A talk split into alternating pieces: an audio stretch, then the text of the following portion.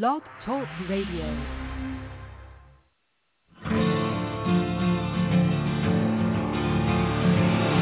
It's time to strap our boots on. This is a perfect day to die. Wipe the blood out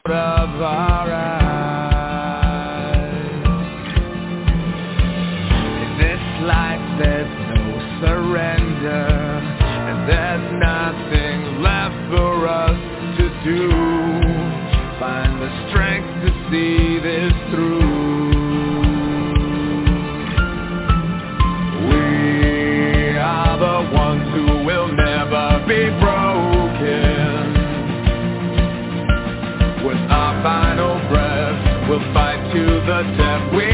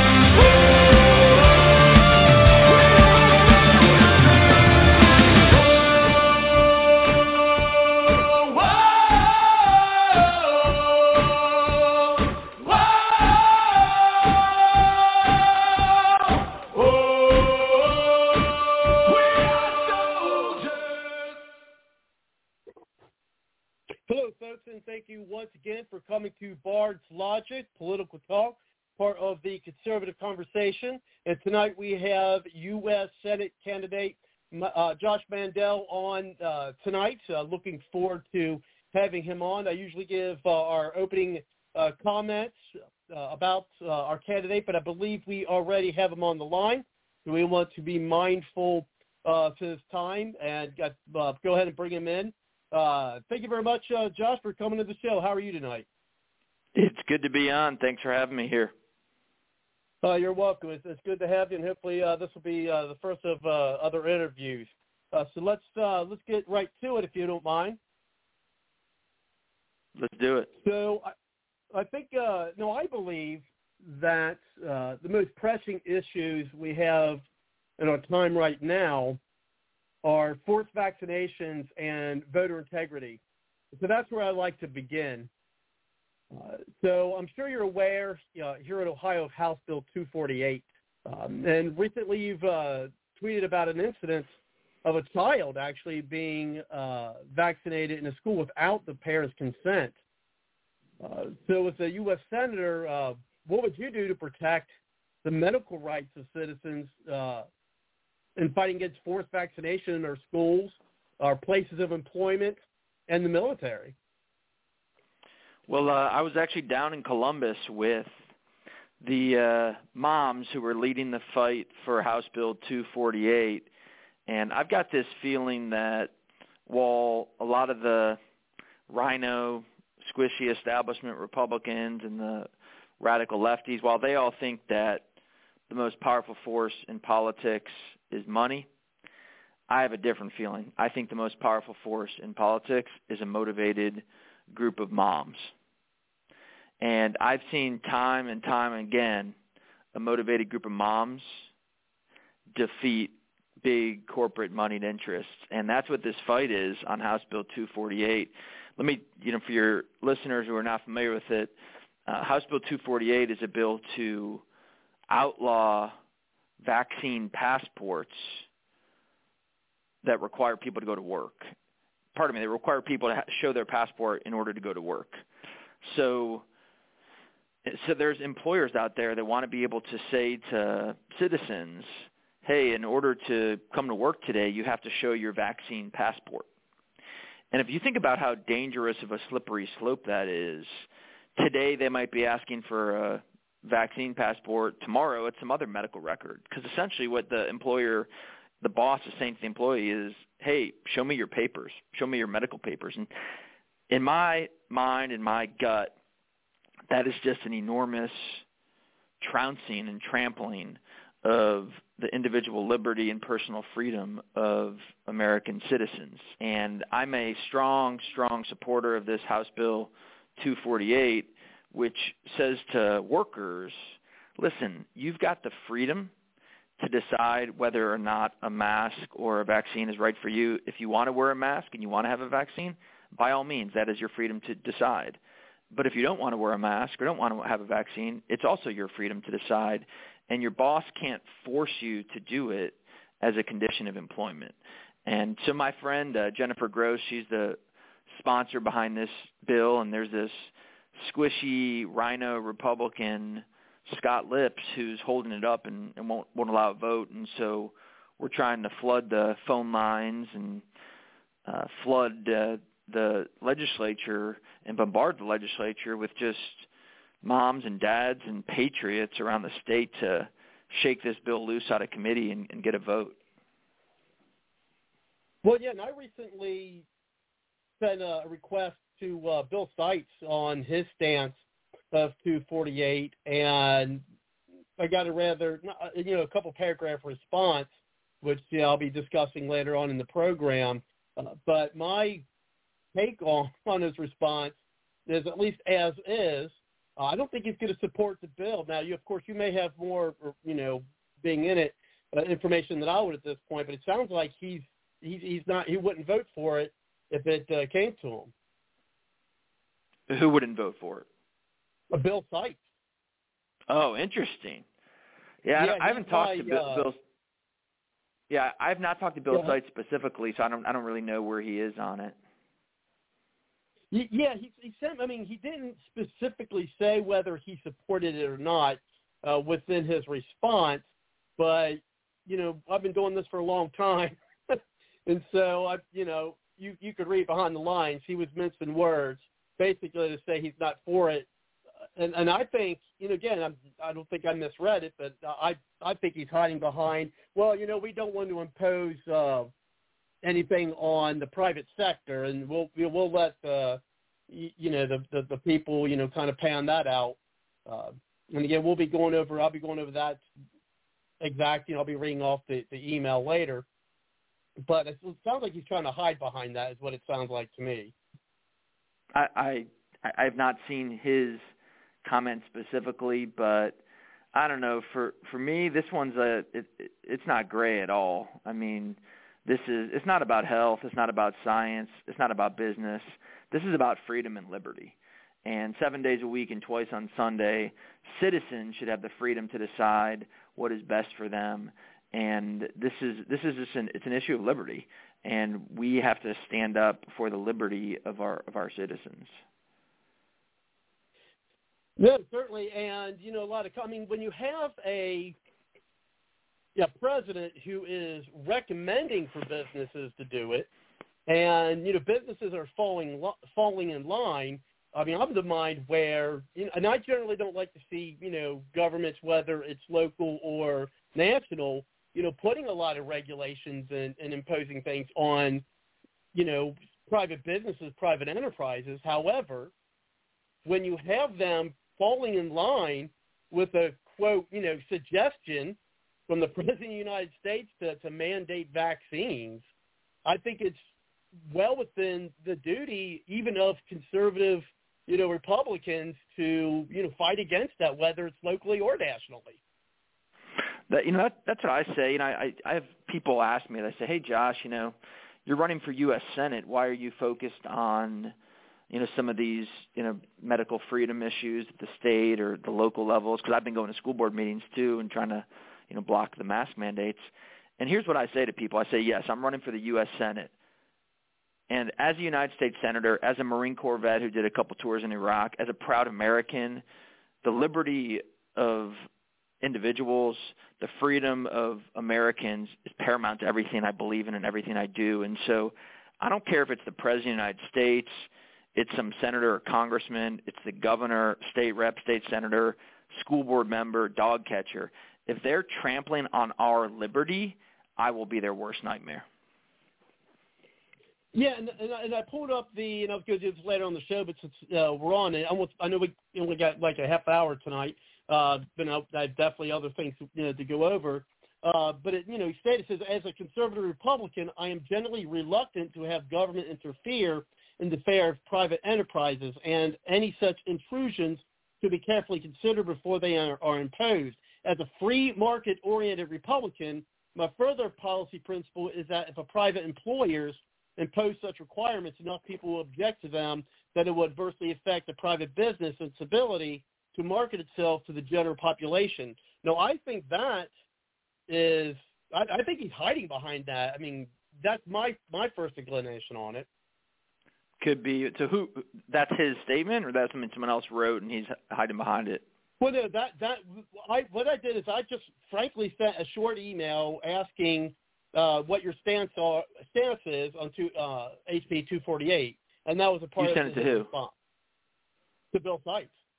oh to your state rep got it yeah Correct. i mean yeah, yeah you know house bill 248 is uh you know that's all about the vaccine passports for workplace.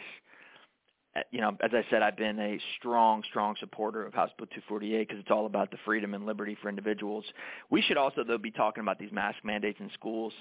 I'm telling you, man, this has got my blood boiling because kids, kids only get one childhood, and it's it's time for our kids to stop being used as pawns in this just endless political charade you know, I believe politicians in Columbus and you got Biden in Washington, you got these school boards.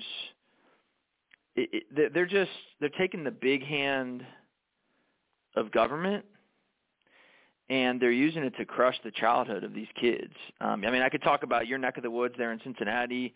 You look at the Mason schools. You look at the Lakota, Lakota school district. They just reinforced mask mandates. I've been working with a group of moms at the Sycamore Township School District, and you know they they are in a fight for their kids there, and it is.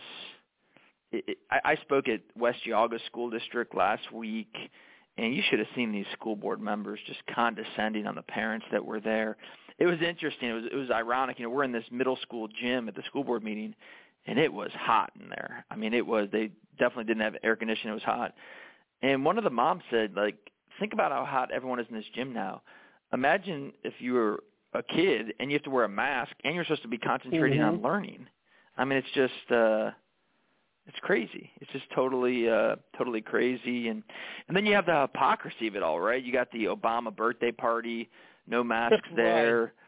Yeah, and and I think they said uh they were using the excuse that the people at the Obama party were quote unquote sophisticated because and they know Oh, they wow. they're knowledgeable about not you know not spreading covid. I mean the the hypocrisy and condescension is just Wow. it's so ri- it's so rich. And then, you know, I don't know if you saw the as the fallen Marines and soldier and sailor were coming back from Afghanistan and they were landing there in Dover and they were conducting the honor ceremony there. Biden couldn't even take off his mask. You know, he and his woke generals were all there with your. I mean, you- you're outside. Take off your masks. Show your Like, face to these families and just show a little respect. I mean, it's It- yeah, it's just it, it's it's Yeah, horrible, the face man. of his, If you want, yeah, the face of his watch got more attention. yeah, it, it's it's unbelievable. I tell you what, I think Biden. uh Just shifting gears here for a second, I think he's got blood on his hands. The blood of those those American servicemen and women, like they're on Biden's hands. You know, it's if he would have followed Trump's withdrawal plan for May, we would not have lost these lives.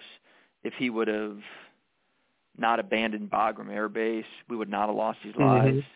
If he would have had his generals and his Defense Department focused on war fighting instead of wokeness, instead of critical race theory, instead of transgenderism, instead of allowing people to pick their own gender and all that garbage, they would have been focused on the the right thing, which is war fighting and the proper ordered withdrawal from Afghanistan, we wouldn't have lost these lives. And yeah, I, I just it, it the, these generals, Milley and others, and then you know Biden as commander in chief. I, I think Biden needs to resign or be impeached. Well, I tell you, uh, no, shifting gears. I mean, you, you, I put my questions out of line, you know, out of uh, line for, but that's okay. Uh, which brings me to this one thing I want to talk about is, you know, I made. You, I'm sure you heard about the the Biden protest uh, at the Mount St. Joseph University when there was a protest outside there. Uh, when he was in uh, town a few months ago, and uh, I had a sign that I, I made uh, said Biden's weakness threatens America. And now, as you mentioned, you are, you know, Marine veteran and have been Iraq. And of course, thank you for your service, Josh. Uh, certainly, we here at the show appreciate that. Um, and as you mentioned, the debacle there in Afghanistan. So, how do you see that what happened emboldening countries uh, such as China, especially with their increasing threats with, to Taiwan?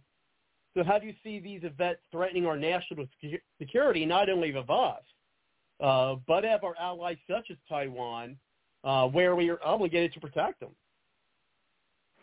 Yeah, I mean it's uh as a Marine vet when I uh and I I, I never served in Afghanistan. I, I did two tours in Anbar province, Iraq, but you know, a lot of the guys Iraq, I right. served with in Iraq yeah, a lot of the guys I served with in Iraq went on to serve in Afghanistan and yeah, I mean the the way we've betrayed our troops, we've betrayed our own American c- civilians, leaving hundreds behind.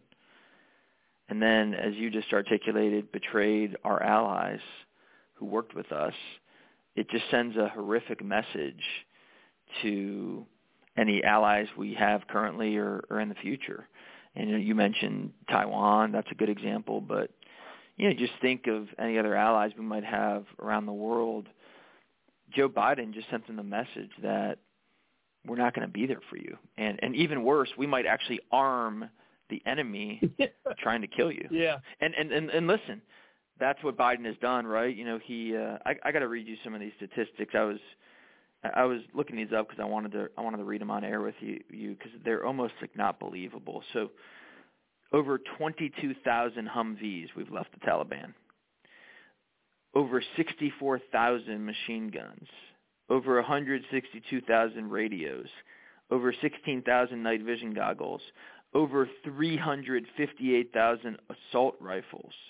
And then Diesel. Black Hawk Black Hawk helicopters and and you know you mentioned China you better believe you know while the Taliban you know today might not be able to operate these helicopters and fixed wing aircraft we left there you better believe the Chinese and the Russians are there already training them and I'm sure the Russians and the Chinese are going to be reverse engineering a lot of our technology and or just taking it. And uh, I mean this that that sign you held up about Biden's weakness, it was prophetic because it's exactly what we're looking at right now. Yeah, it's unfortunate, of course we've been saying that here for you know, you know a long time while we were covering the you know, while we're covering the election.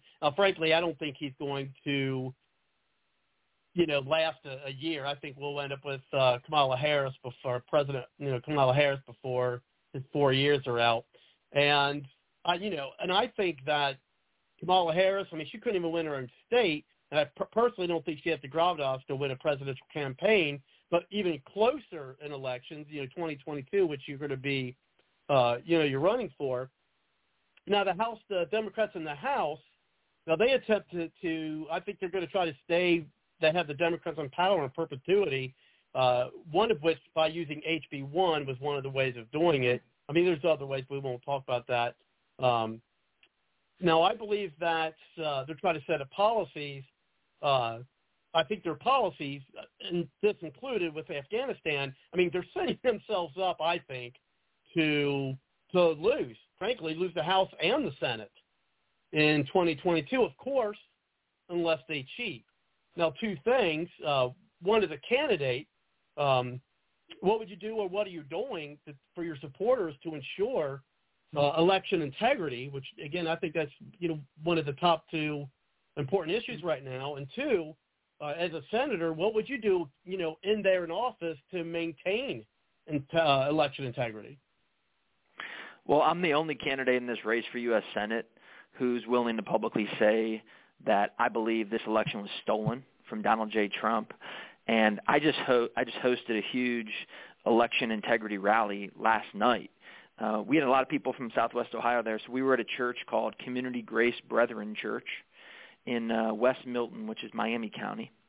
We were, you know, sort of close to the Dayton airport. We had over 600 people at this rally last night, and it was all about the election issues from 2020. Wendy Rogers, who's a friend of mine, she's the state senator from Arizona. She came in. She's the senator out there that's leading the charge on the Arizona election audit. And then we also brought in when, uh, Jenna Ellis. She was President Trump's lead election attorney, subject matter expert on uh, on, on on the elections, what happened to President Trump, and you know something Wendy Rogers said last night at our rally that that really struck a chord is that we can't move on to 2022 until we've fully investigated, no stone unturned, what happened in 2020 with the stealing of the election and listen, I'm the only candidate in this race for U.S. Senate that has actually visited the Coliseum in Maricopa County where they're auditing the vote out there in Arizona. I'm the only candidate in the race that's also calling for an audit in Wisconsin, Michigan, Pennsylvania, Georgia. I'm the only candidate in the race that's calling to abolish the January 6th Commission, which I think is a total waste of time and taxpayer money and I believe uh, we should replace it with a they November love to third commission. yeah, number, November third commission and fully investigate with the full investigatory power of the federal government what happened. Look under the hood in places like Philadelphia and Detroit and Milwaukee and Atlanta and Phoenix because you better believe these Democrats are cheating. No one no one actually believes that, you know, Joe Biden who is getting 10 people at his rallies received 80 million votes, more votes than Trump. It just doesn't, on its face, doesn't make sense. But then when you hear the actual facts of the fact, you know, that in Georgia, for instance, you had people voting at addresses that don't exist, addresses with boarded boarded up houses uh, where no one was living. In Detroit, where the election polls close, they they count the votes. There's a number, and then you wake up the next morning and the number is different you know, there, there's so uh, it was Philadelphia, I believe, where they put cardboard over the windows where they're counting the votes, and the yeah. law required them to have uh, both Democrats and Republican witnesses, but they said, nah, no, we don't need to do that. We'll just have Democrats, and they put cardboard on the windows so the Republicans couldn't watch. I mean, this stuff is real. It is real. It's going on, and you know, a priority needs to be killing any attempts at HR one uh, or or S one. You know, those are the election right, integrity bills that, that that you mentioned. Yeah, so it, it's this is listen, there there's a lot of squishy Rhino Republicans running against me in this campaign for US Senate. You know, we got uh this guy JD Vance who's a never Trumper. He called Trump voters racist. He said the core of Trump's support is based in racism. He voted for Evan McMuffin in 2016 when Trump was running against Hillary. You know, he's out there applauding Obama. I mean, this guy's like a total rhino Republican sleeper cell, big tech sleeper cell. You got Jane Timken running pro impeachment. She actually defended the impeachment of President Trump. Um, she called it rational. She said she didn't even know how she would vote on the impeachment. I mean, these are the people running against me in the Republican primary, and you, you think these people are going to stand up to the Democrats on election cheating? Give me a break. And they're going to be No. lapdogs, lapdogs for the media, big tech. You know, media and big tech are just departments of the Democrat Party, and you know, I'm a fighter, man. You know, when I go when I go to Washington, I, I'm not going there to make friends. I'm not going there to get invited to the cocktail parties. I'm going there to to blow up the swamp, not just drain the swamp, but blow up the swamp. And you know, yes, we are in a fight against the radical left. Yes, we are in a fight against the secular left. But equally important is the fight against these squishy establishment rhino Republicans. And I personally believe we're in a we're in a fight for the soul of the Republican Party.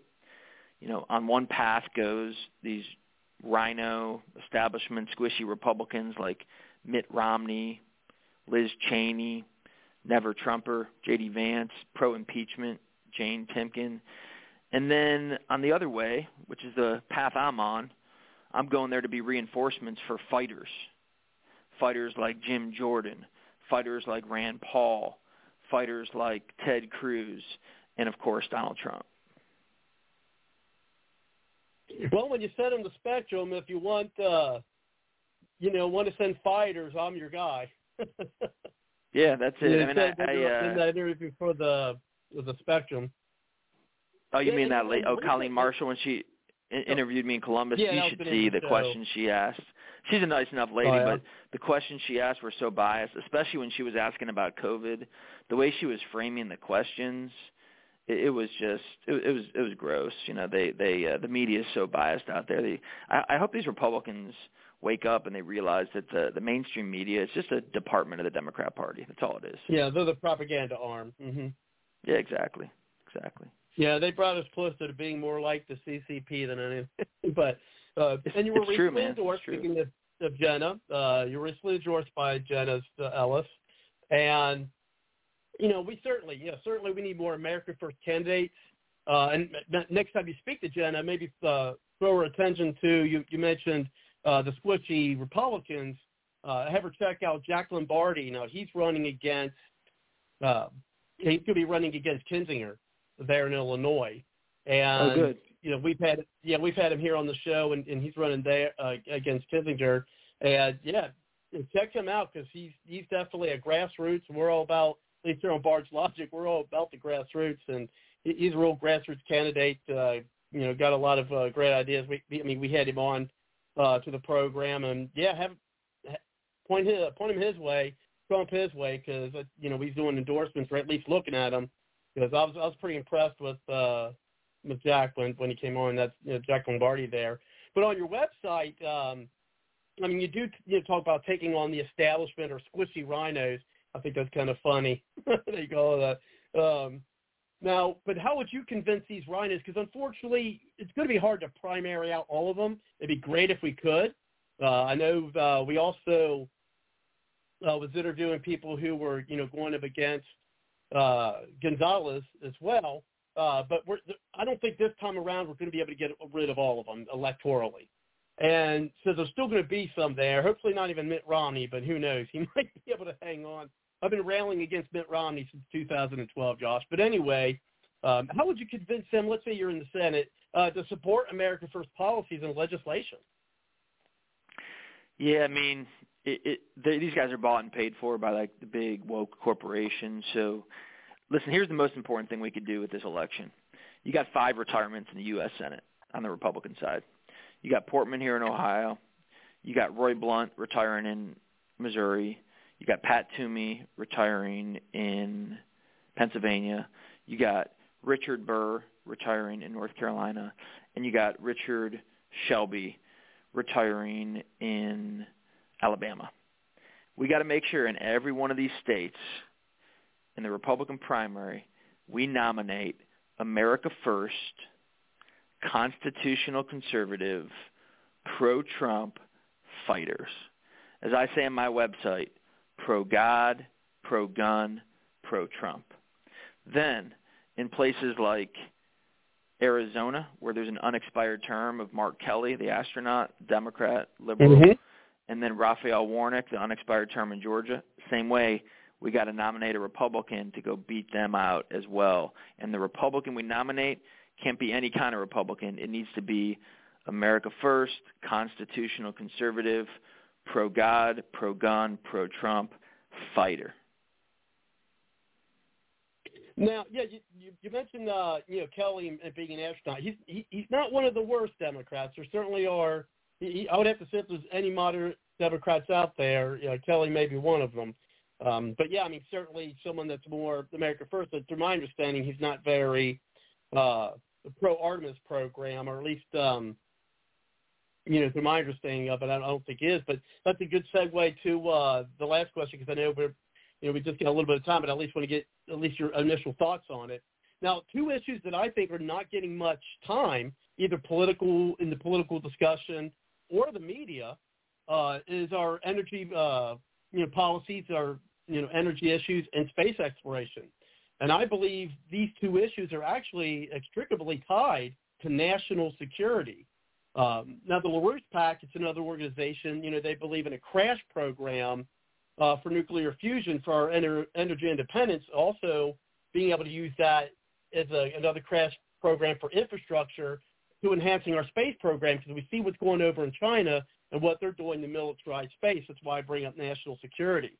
So I think uh, these programs, you know, are vital not only for national security, but you know the inventiveness and the technology that can be garnered through fully, you know, supporting and funding the Artemis program. Now, again, now I think you mentioning Kelly is a good segue. Um, I mean, I'd like to discuss this further in other interviews. You know, I know we had the limited more time tonight, um, but I, I would just like to get your initial thoughts on that. Yeah, listen, I, I got to go in a minute, so I'll be quick. But when I look at the Utica and the Marcellus Shale, and I look at the natural resources we have beneath our feet here in Ohio, here in America, these are blessings. And for the jobs for our people and economic strength for our country and national security in an environmentally responsible way, we should be drilling for all the oil and gas we can. You know, rather than depending on radical Islamic regimes in the Middle East that want to destroy America, let's depend on ourselves. Let's create jobs for Americans along the way. You know, if you took the state of Ohio, the state of West Virginia, and the state of Pennsylvania and combined them into a region, that region would be the third largest producer of natural gas in the entire world. We're literally standing on the gold mine.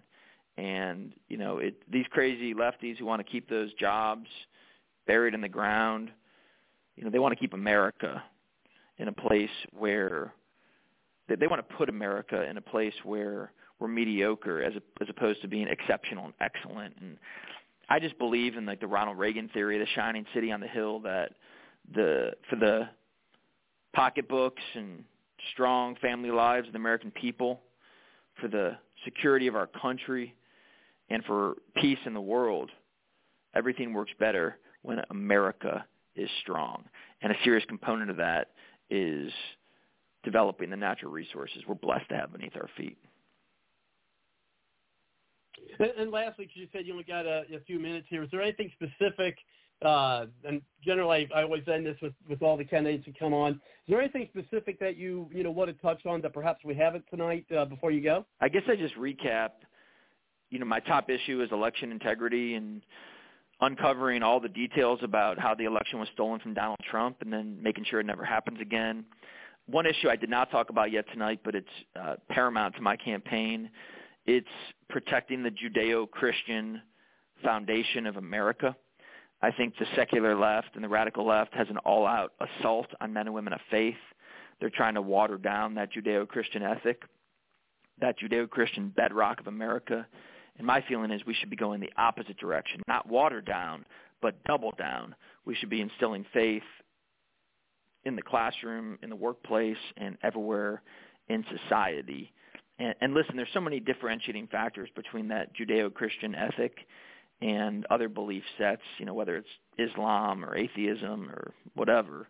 But one of the main differentiating factors is our acknowledgement of good versus evil and our willingness to fight for good over evil. And there's so much evil right now in the world and in this country, and the only way to overcome it and defeat it is by sending fighters to the U.S. Senate. Jim Jordan, Ted Cruz, Rand Paul, Donald Trump-like fighters. And in this campaign for U.S. Senate, there's only one of them. My name's Josh Mandel. My website is joshmandel.com, J-O-S-H-M-A-N-D-E-L dot com. I'm pro-God, pro-gun, pro-Trump, and I'd be honored to earn the support of your viewers. Well, thank you very much. And yes, you can uh, get a, the link to his uh, campaign website here at uh, Bard's Logic Political Talk here at uh, Blog Talk Radio. Uh, we certainly appreciate uh, you coming on to the show, Josh. Definitely want to, to have you on again, and then perhaps uh, while you know I'm out there, you know, amongst uh, people and, and working on some of these things we've talked about tonight, uh, maybe we'll see each other again like we did at dinner the other night. All righty. Thank you so much. Look forward to seeing you again. You're welcome. Take care. Have a good night. Thanks, man. Thanks for what you're doing to stand in the gap and you know fight for our kids and our our grandkids and our country. Well, no, I really appreciate it. Yes, it's certainly important. I hope more people, as you stated, you know, get moms, dads get motivated, and certainly reach out to folks, you know, such as, uh, you know, Bill Seitz some more, and also you mentioned, you know, Scott Lipps. Definitely want to uh, reach out to our representatives. All right, man. You take care. You too. Take care. Thank you. Bye bye. And yes, uh, folks, uh, definitely appreciate uh, Josh coming on. Uh, and so we uh, get, get a little bit more uh, background to him, and then I'll bring in, Stephen. Uh, we got uh, you know, some other people calling in. But I do want to elaborate more on the uh, response I got uh, from Seitz. Um, I'm going to wait till uh, our friend Jim Conner Jr. comes in. We're just waiting for him to, to call in. He's a very busy guy, so hopefully he'll be able to get in by the end of the show. Uh, but you know, uh, Josh Mandel, he was again we mentioned he's a, a Marine veteran with tours in Iraq and a former member of the Ohio uh, House of Representatives. So when I was asking him about the you know, House of Representatives, you know, he, he's got some experience there. And he was also the Ohio Treasurer from 2011 and 2019, uh, and he served in the military as an intelligence specialist uh, for eight years. Uh, and then in 2014, he launched what's called OhioCheckbook.com, uh, which is a website that reports every expenditure in state government in an effort, to, according to him, to create, quote, create an army of citizen watchdogs who have the power to hold politicians accountable. In 2018, he was awarded the Transparency, uh, Transparency in Government Award uh, by the State Financial Officers Foundation for his work on OhioCheckbook.com and promoting greater government spending transparency in Ohio and across the country. Also, as we said, he was endorsed recently by uh, President Trump's 2020 legal advisor, Jenna Ellis, and he had other endorsements as well, including Mark Levin, U.S. Senator Cynthia Lummis, Ohio Valley, uh, Ohio Values voters, uh, Senator Mike Lee, and Right to Life Action uh, Coalition of Ohio. And of course, uh, you know, we talked about these different subjects. Uh, hopefully, we'll be able to get them uh, back onto the program. Hopefully, we'll be able to have uh, some more time with them. And but let's go ahead and we're you know still waiting for Kelly and for uh, also Joseph and uh, Jim to coming on. But in the meantime, we do have uh, Steve on the line. Let's thank you very much, uh, Steve, for coming to the show. I, I wasn't here last week. Uh, generally, as you know, I do my the podcasts on Wednesday evenings, but I was on an event. I got an uh, event last week. I have a lot of audio, a lot of good stuff in there, and I think every state should avoid, or not avoid, should adopt uh, a, a bill like HB 248, which you know, unfortunately, they get a lot of support from Republicans uh, because, you know, I think again, I think they're hiding behind it. Once Jim comes on, I'll read the rest of that uh, that email, that response I got, and they're, they're hiding about, oh, you know, they're laissez-faire, which, you know, isn't really you know, it is a, re- real. It's like they pick and choose uh, which aspects of, you know, hands-off uh, private businesses, you know, at their whim. It seems. But thank you very much, uh, Steve, for coming to the show. How are you tonight? Uh, better than my voice deserves. I tell you, man. Um, yeah, it's definitely a fight. Um, and I was going to ask you about a story in Kettering, Ohio, if it's true that schools were vaccinating children behind their parents' back, if that story Yeah. was uh, real. I, I've Yeah. heard I've heard about that too. Actually, he um, on his on uh, Josh's uh, Twitter, uh, there's a there, there's a link to the story there. Uh, so if you're on Twitter, now you can reach uh, Josh Mandel at uh, Josh you know, at Josh Mandel Ohio, uh, and so yeah, you can just scroll down and you'll uh, you'll find where yeah, it says, it says reports coming from Dayton, Ohio, that kids are being vaccinated at school without parental consent. So, you know, again, if true, I haven't had a chance to uh, more to come as we investigate. Right now, it's just a you know lady talking about it. So I haven't, and I just literally heard about it tonight. So I've had not had any time to corroborate it, but it's something that I it wouldn't surprise me to find out that's true. Wow. Yeah, my godmother. Yeah, she told me about that story. And then uh Michigan Child Protective Services coming after the kids. You're re- you're real low, James. I can't I can real I can't I can Oh, really also, hardly uh, hear you. uh, Michigan. Yeah, yeah. Um, yeah, my godmother. Uh, she she told me about that. And in Michigan, about uh, Child Protective Services coming after the kid kids for failing COVID nineteen tests. Isn't that unfortunate? And the government coming to take away children for failing tests that are eighty percent inaccurate. Um, can you hear me very well now? Uh, it, it, it's some better. Oh, okay, okay. There you And go. See, so, that was bad. that was the best right there. That volume right okay, there. there we go. There we go. Okay. Yeah. And so, and I'll tell you, Bart, it's, it's definitely an interesting future. Um, I was looking at the prophecies. I mean, there's prophecies of civil war, prophecies of bombings coming to America, military all over the streets, gun confiscation, home invasions.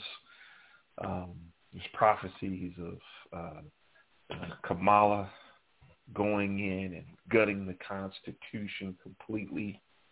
Uh, prophecies of Donald Trump, uh, which I hope doesn't happen, getting assassinated before the next election. So there's a lot of prophecies out here that, that sound horrible um, as far as people having dreams and visions, and they're very, very concerning. Even that a lot of people at some point will get their passports and just completely leave America uh, uh, your best and brightest just leaving the country because it's just no longer safe to live here. Prophecies of that too, Bard. Uh, did I did I scare you there? No, I, I, I, I kind of take it as it comes. We'll see what happens. I mean, you know, the vaccine, and, and I don't really subscribe to this. I know a lot of people who do, um, including a the close brother-in-law of mine. I mean, they believe in the, and my mom, my mom believed in this kind of stuff, but um, but they're they they're talking about you know the mark of the beast and how you're not able to do anything unless you get this mark. And I will say this, not that I particularly subscribe in, in these types of prophecies and things of that nature, but what, what is happening with the COVID vaccine does sound eerily similar uh, to this mark of the beast thing. so I'm not saying it is, and I'm, I'm not to the point where I'm like, oh my gosh, this is what's happening. Um, it could be where you you've heard the term self uh, self-made prophecies, where you know this thing's been out for a very very long time, and now just this just happens to coincide to, to match what that is without it actually you know you know what it is correlation without causation, right? Uh, Mhm. But I mean, again, it's I find it fascinating how you know it does kind of mimic uh, you know those, those prophecies. So well, I'm, I'm at a I'm at a wait and see uh, stance uh, when it comes to that at this point. Yeah, I've I've decided to learn Brazilian Portuguese because uh, Bard, we you have to have a plan B, man. Whether if it's Spanish or what a second language, because you, we, we so many prophecies about America becoming a Nazi-style nation. Let me see your papers. Let me see your vaccine passport on your smartphone. Well, that's true. Yeah. yeah. Well, yeah, that yeah, happened it, before. it, Yeah, Nazi Germany. Exactly, man. Let me see your papers. And it's like you can see the culture being built. Klaus Schwab, the World Economic Forum. Oh, we, we've got so much automation. We've got to get rid of the humans. And then also a major prophecy Bart is that manufacturing is completely shut down in America because the environmental laws and carbon taxes are coming with the uh, global ID and they'll say, okay, we can't manufacture anymore. And I used to wonder why there's so many people having dreams of soldiers on horses because they plan on outlawing driving an automobile bar in the name of saving the environment. I mean, it the future is going to be so crazy. But one of the big things that a lot of people end up leaving America because um, military in the street, bombings, home invasions, gun confiscation. Once people start seeing that stuff, people start to leave America. And so hopefully it doesn't happen in our lifetime. I just have a real bad feeling. But the, the next next one, Bart, is that Kamala is coming in because Joe he he's slipping in the polls. They don't like Joe for the midterms. They don't like him for the midterms. Joe is hurting their midterms big time with Afghanistan, and that they're going to bring in Kamala to kind of get the poll numbers. I don't think he's going to help them. I'll be honest with you, Steve. They could bring in Kamala, but I don't think that's going to help them. I, hell, that might even that might even see the Democrats worse because she's just a smug. For no better you know. term, she's a bitch. For no better term, she's a bitch. You know, mean, people just are naturally not going to like her. Um, and again, I think the only way for them to win, that you know, maintain the House and the Senate, is is, is they cheat. I, I don't. I, I can't see them winning again. And again, and I think they cheated in in uh, Georgia. I do. I think they stole that election pretty pretty similar to the same way they stole the presidential election. I want to know about California. That's what I want to know more than any other vote fraud state. I want to know if California went red and they had the vote machines. Um, yeah, because so many people have moved to Texas from California.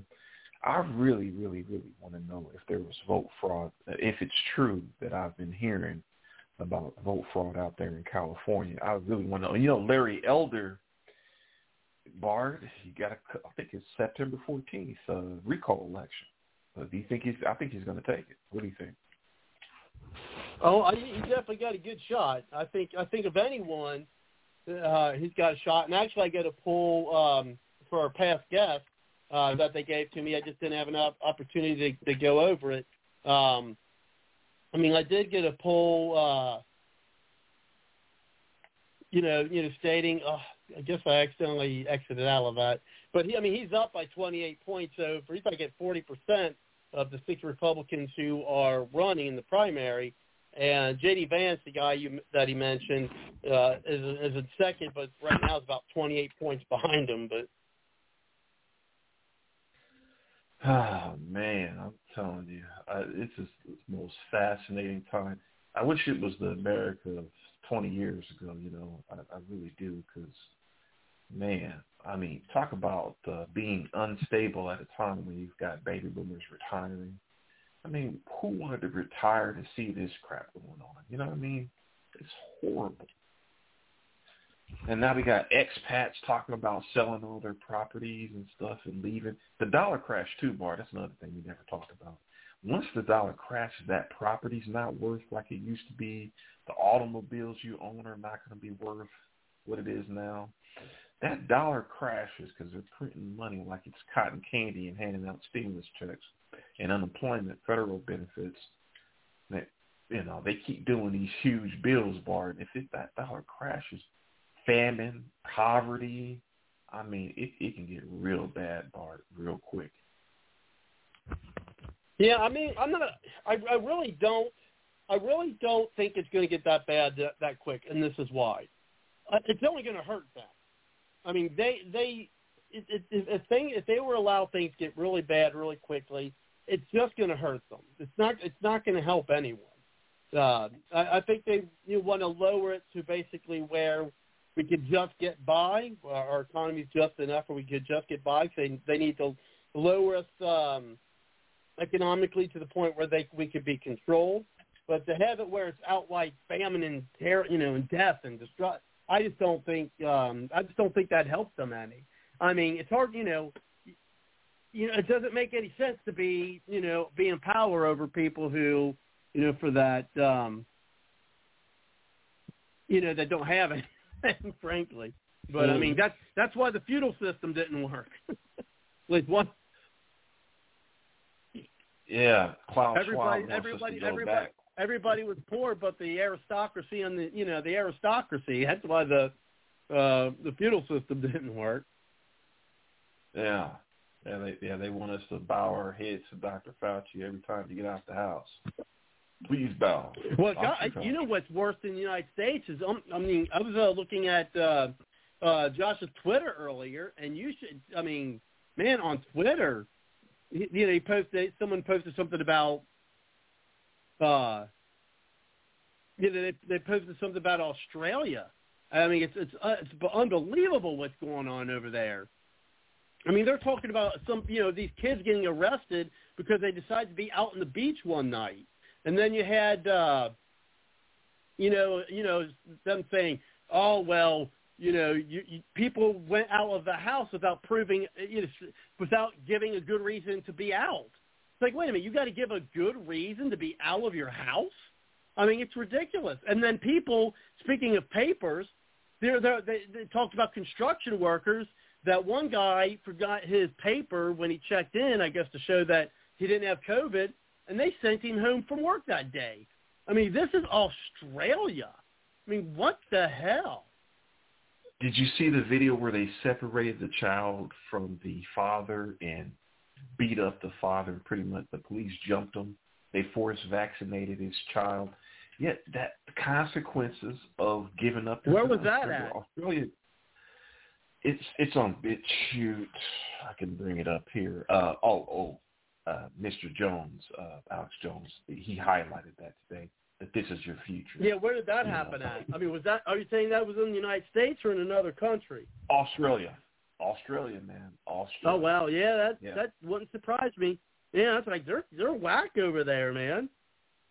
They turned I mean, well, I guess that's what happens when you're when your uh, population is based off of criminal. Now, but um, Yeah, yeah, Australia's bad. Wow, that's- yeah. It, Yeah, and then this guy, uh, let's see if I can pipe this in. I mean, tell me if the audio sounds terrible, but if it does, I'll just, um, you know, I'll just stop it. But let, let me see if I can get this uh, piped in here. those doing driving our record case numbers. It's those. Okay, yeah. So this lady starts off by saying it's those. It's those. Do- hold on, pause. It's those doing the wrong thing that is keeping our. Now let me know if this. uh I mean, it's the best I can do. So let me know if this if this is too low, and then I'll just stop it. But again, this is kind of one of those things I I didn't have. It's just kind of a spur of the moment thing. It's those doing the wrong thing driving our record case Okay, can you hear that? oh, that's good. Yeah, that's real good. hmm Okay, yeah. Let me uh play it again. numbers. Concerning cases, a COVID patient tonight on the run from a hotspot.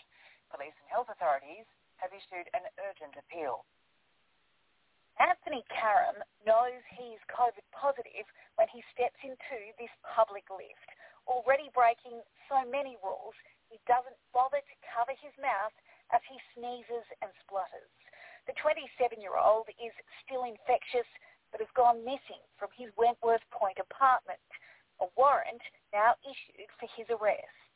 this 27-year-old chap who apparently has expressed the view that he doesn't care less whether he spreads the virus is one example of the worst of the worst. There's little sympathy for anyone ignoring the health orders. Even this group of teenagers caught partying after dark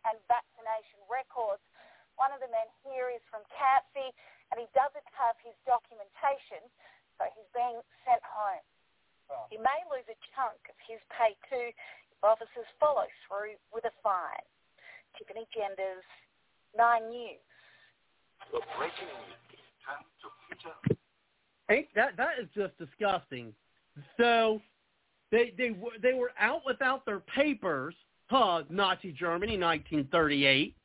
Uh, and you, the one guy said, you know, oh well, they were outside after dark without a reasonable excuse. And then these kids were herded, you know, you know, off of these, you know, herded so that they can arrest them. Herding, herding teenagers. You're out, you know, you're out after dark without a reasonable excuse. You're sent in from work, even though you have mouths to feed because you didn't bring your papers showing your vaccination status. I mean, that's incredible. You want to talk about fascism, communism? There you have it, right there. And Bart, I have one of the biggest controversial statements to make. I think this is genocide against the Caucasian race. I really do.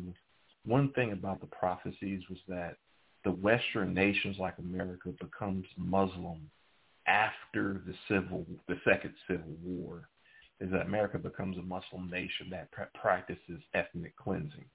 So I do think, Bart, that this is also about genocide against the white race because look at all the other nations in the world. They're not heavily pushing these vaccines in Latin America.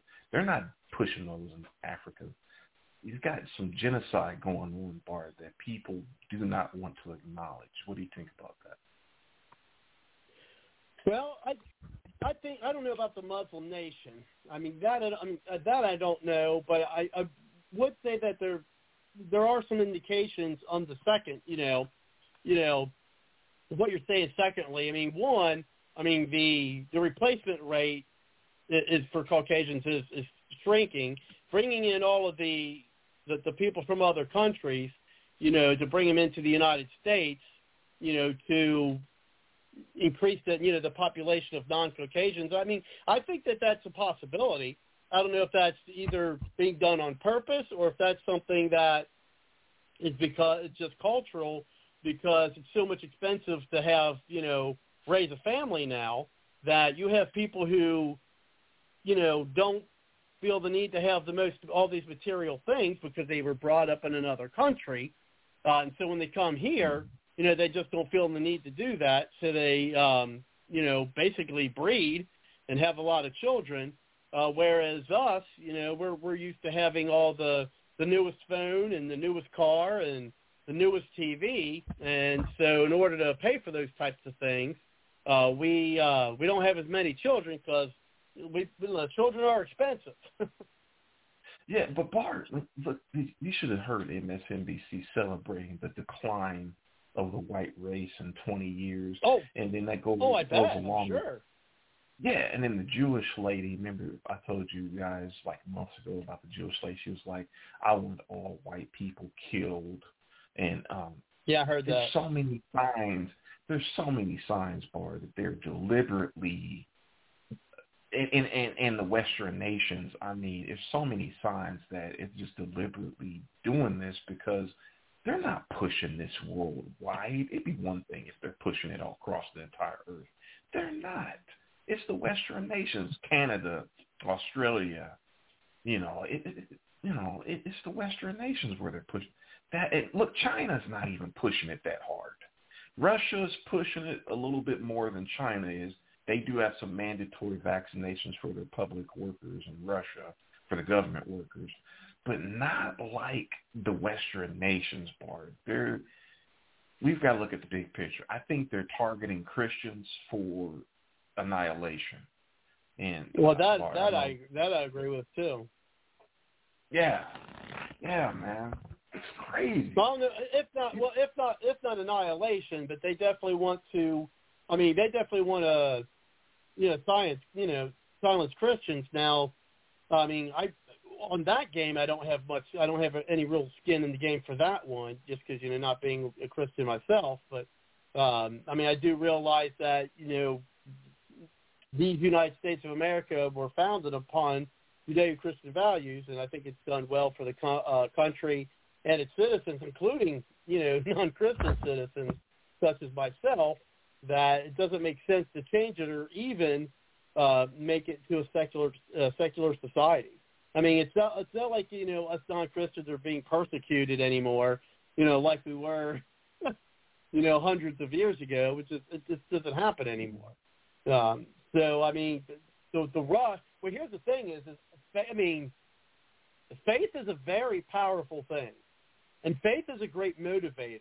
And one thing that faith gives people is faith gives people bravery, and that is what the government does not want their populace, their citizenry to have.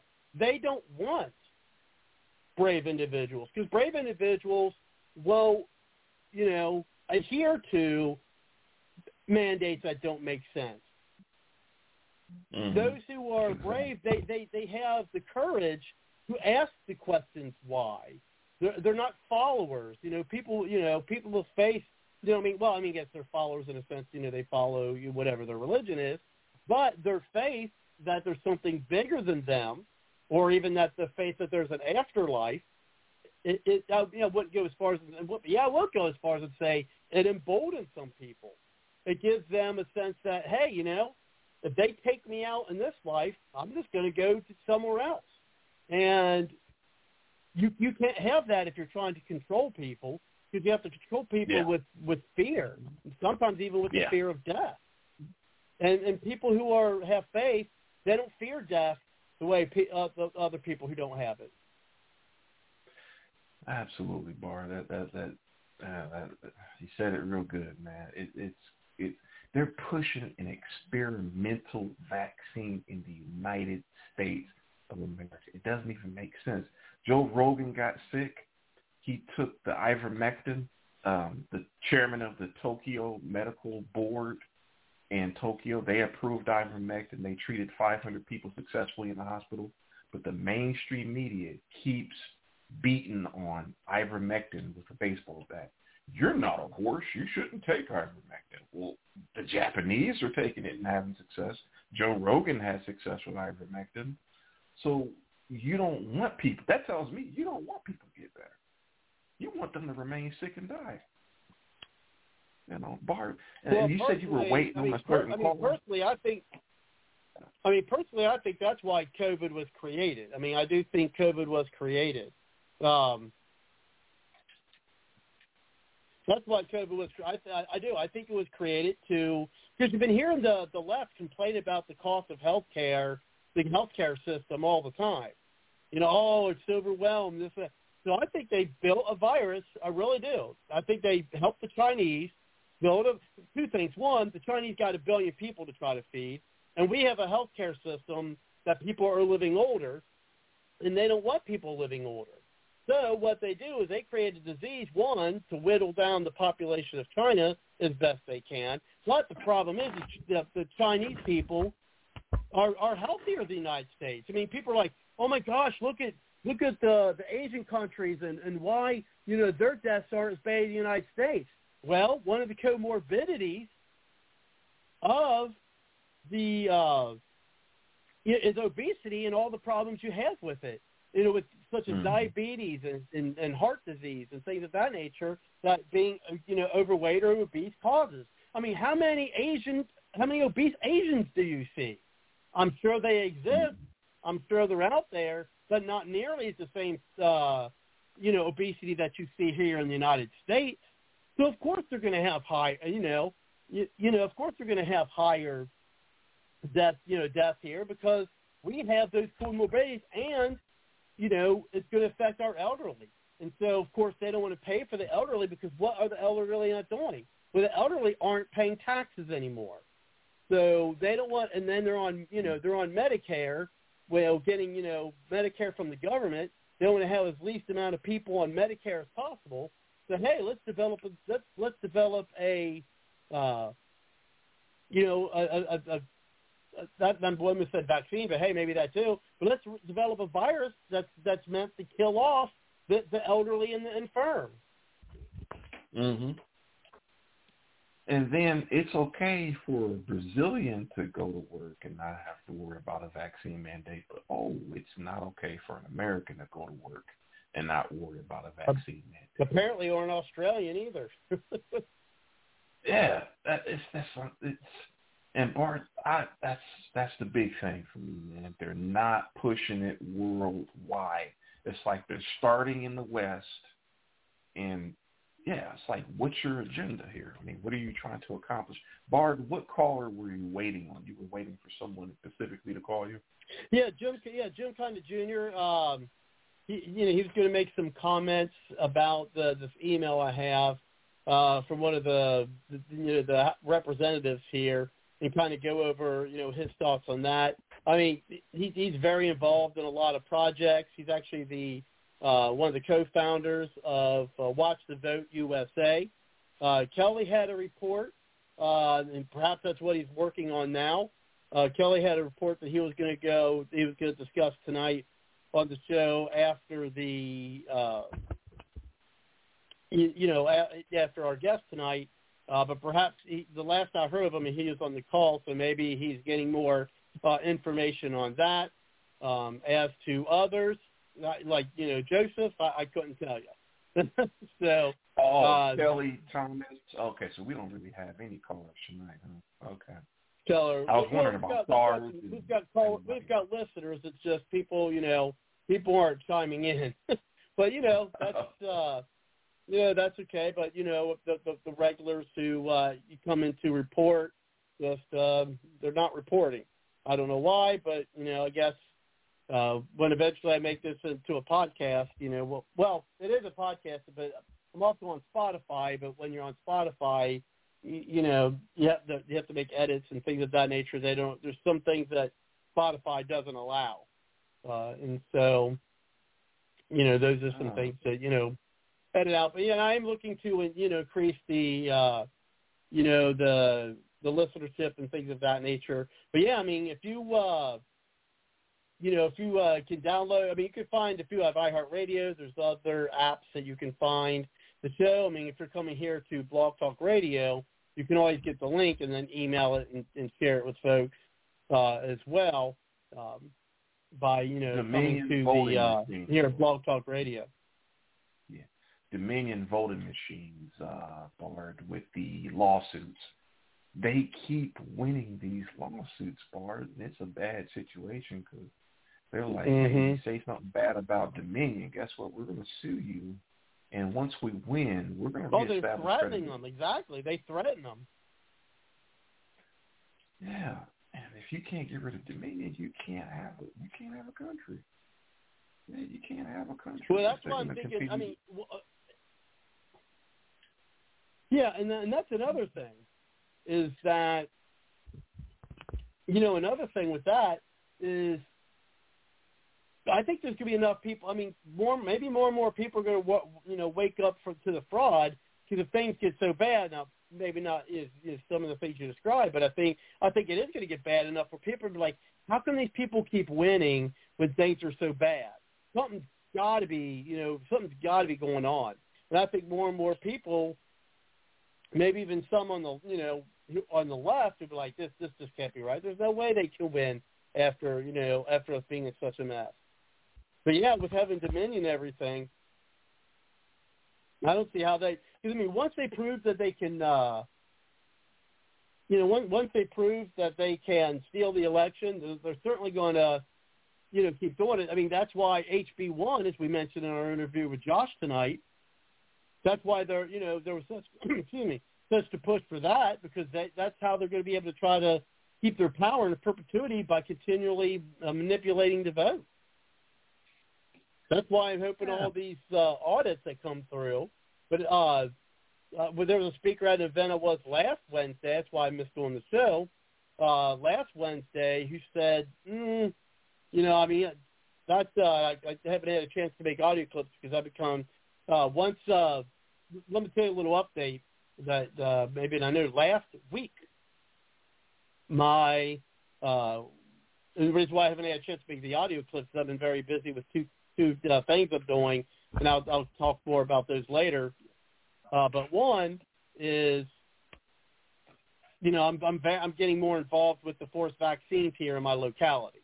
Um, I'm actually have a meeting next Monday where we're going to try to have an event to show people how to uh, fight against the mandates. You know, uh, like religious exemptions, maybe even you know medical exemptions, things of that nature, uh, in order to try to fight these uh, vaccine uh, mandates. If your your employer and maybe even your school, you know, tries to uh, tries to force those on people. So uh, we're working on trying to get you know seminars and workshops for people to help them, uh, you know, how to uh, object against these these mandates.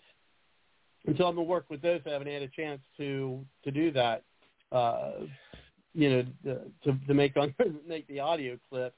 Uh, but th- they, but anyway, one of the audio clips, yeah, she stated that they they they weren't feeling real confident in the, uh, you know, in the audits because of, of who's running them. So I mean, we'll we'll wait to see. I mean, I'm not going to have, to be honest, I'm not going to have a lot of faith in these audits unless they, you know, get out there and it, and it shows, hey, look, you know, these things were, uh, these, you know, this election was rigged, which we all know they were. But if it doesn't come out in these audits to prove it, then that's gonna that's gonna put uh, our premise in a in a very bad spot. And so I'm not I'm not gonna have much trust or hope in it until I see them actually, you know, coming out things where, they can say, hey, look, this was uh, this this election was stolen. Yeah, it's just that as soon as Arizona was getting done, oh, this person is sick. We can't review the audit results because that person is sick. I was like, as soon as the audit gets done, it's oh my goodness. Uh, at least two weeks until the cyber ninjas deliver their final report. I'm reading that right now from Arizona's local news. A lot of a lot of stuff's been coming up, Barbara, that, you know, we can't review the results because of this, because of that. And it's, ah, Yeah, that don't make sense. Why are you hem hauling, We- right? we know good and well. You could even look at Donald Trump's Twitter followers. I mean, everything about him was better than Joe. I mean, yeah, even way more Twitter followers, way more. It's just, Barbara, you know, it, I I totally understand the evidence, but uh, Arizona's going to have to kind of figure out how to get the RINOs to stay away from preventing the results to come forward. And you know what the mainstream media is going to do? They're going to they're going to uh, censor it anyway. You know, even if it does come out, they're going to censor. Well, it. unless it comes out, well, that's that. I think that's one of the dangers of it. Is what if it comes out and confirms the election? The the, the media is going to. That I mean, that's all they'll talk about. Yeah, yeah, and, then uh, yeah, because that's the beginning of a civil war, kind of setting the stages. Is you've got elections you think that were rigged, you've got um, you know um, children being forced vaccinated in school without their parents' permission. This, you can kind of see the stages being set, I mean, America's been primed for one for a while. Balkanization, Texas wanting to succeed. Bard, you can see it, man. It, it's definitely can go Looney Tunes pretty quick. Well, and I, and I say the left was was you know pretty happy with the slow pace. I mean, we were slowly getting to this point. Um, I think we're slowly getting to this point, but I think the election of Donald Trump really scared the shit out of these people. Um, Mm-hmm. and they said, okay, we need to we need to uh, expedite our efforts, uh, do everything we can to get rid of Trump, you know, cheat an election, and and I, and I do think a, a part of them releasing COVID when they did, because I do think COVID was released. I think the reason why they released COVID as they did was to affect the election. I have no doubt in my mind uh, that that's the case. I mean, they Yes, tried sir. Uh, everything. Bob- they tried impeachment. They tried to denigrate him. Uh, they tried to make him look bad, you know, to the military. Nothing, nothing worked. Nothing worked. And I think the only thing that they, you know, could think of was COVID. Um, and whereas there was cheating, uh, the so-called media, which is the propaganda arm of the Democrat Party, was successful enough in convincing enough people so that the steal could work. That that's the sad part. Is it was stolen. I think there was a significant enough uh, theft to cause you know Biden to be installed in the White House. Um, but in order for that to work, I mean, you still had to have a good amount of people, you know, vote. You know, and, and, and I'm talking not talking about people who are generally uh, Democrats, but you, I'm sure you had to have at least some uh, independents and maybe even some Republicans because they were made to hate Trump by other Republicans uh, to vote against him. So I think there's enough people who fell into the lies of the Democrat Party, the propaganda arm of the Democrat Party, aka the media, and some RINO Republicans uh, to have enough votes for Biden that it would it would have made their steal successful. But of course, one of the things Kelly was going to report on tonight is you know an, an individual just going to uh, precinct after precinct, you know, dropping off boxes. You know, who knows how many the person there was supposedly some type of video. Again, that might be what Kelly's working on right now to uh, you know to show that they were doing. Now, it may have been where that's again. Remember, they paused the count.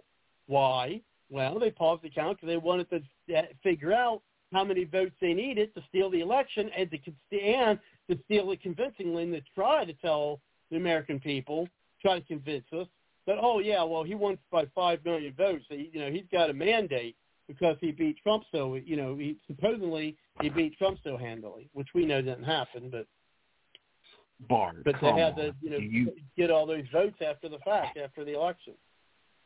but Bard, come on. How do you get more votes than Barack Obama? This is Well, no, I don't think he did. Well, no, I don't even think he got. No, I don't think he got. No, I don't think he got more votes than Barack Obama. That's what these people believe. Yeah, they want us to I don't believe know that he how got the most. people believe he got more votes than Barack Obama. Come on, guys. Come on. This is just, it's just, don't you find it hilarious when they believe that? Like, you, they, come on, people. But, um, and then also, Bard, the prophecy that uh, Obama's going to be the beast in the book of Revelation, the future world leader. Um, uh, that's also in prophecy too. There's a lot of people having dreams, Bard, about the future, dreams and visions, and from the church, and um, that Obama is still in the background causing major problems, and that this is pretty much Obama's third term. Do you agree with that, Bard? That it's his third term that Biden's pretty much just following in the shadows of Obama. Oh, well, yeah, yeah, this, yeah. I wouldn't mind. You know, it would not surprise me that he's in the. uh Two things don't surprise me. Well, don't surprise me and wouldn't surprise me. Uh One is it doesn't surprise me that, you know, yeah, if this would be considered his third term. And secondly, it would not surprise me if at one point uh he would become uh the head of the UN. That wouldn't surprise me to see that either. and check out Timcast on YouTube, 10 Steps to Genocide. And it looks like we pretty much are at the 10 Steps of Genocide. Tim Cast on YouTube, Timcast IRL. And um, I was very, very intriguing, the 10 Steps to Genocide. Because people, the Americans that's listening to the show, there's so much going on. You guys have got to pay attention and to everything. Every you've got to. California and Israel, the biggest lock, the hardest lockdowns on the planet, the most vaccinated. They're dying in the hospitals, sick like crazy. I mean, they are. I mean, people in Israel are suffering big time. California, the least vaccinated areas in the world. Like they, this one person said, the Afghans, they seem pretty healthy. They're not having COVID problems. You know why? Because the Afghans and the Muslims, they haven't been getting vaccinated. Um, Bar, did you know that in Pakistan, if they, if if certain tribes believe you're bringing in a vaccine that's deadly, they will shoot police officers dead in Pakistan if they think you're trying to administer sure. a lethal vaccine.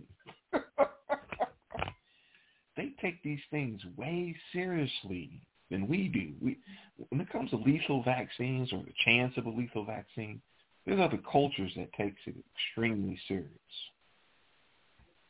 Yeah. It was a police escort. They were escorting a vaccine crate. And I mean, Wow. this man yeah, yeah, they were they were gunned down. It's like uh, wow. that's what I'm saying. It's if if you lose the West, you can see it, and they've been migrating Muslims to Western Europe for a decade, Bard.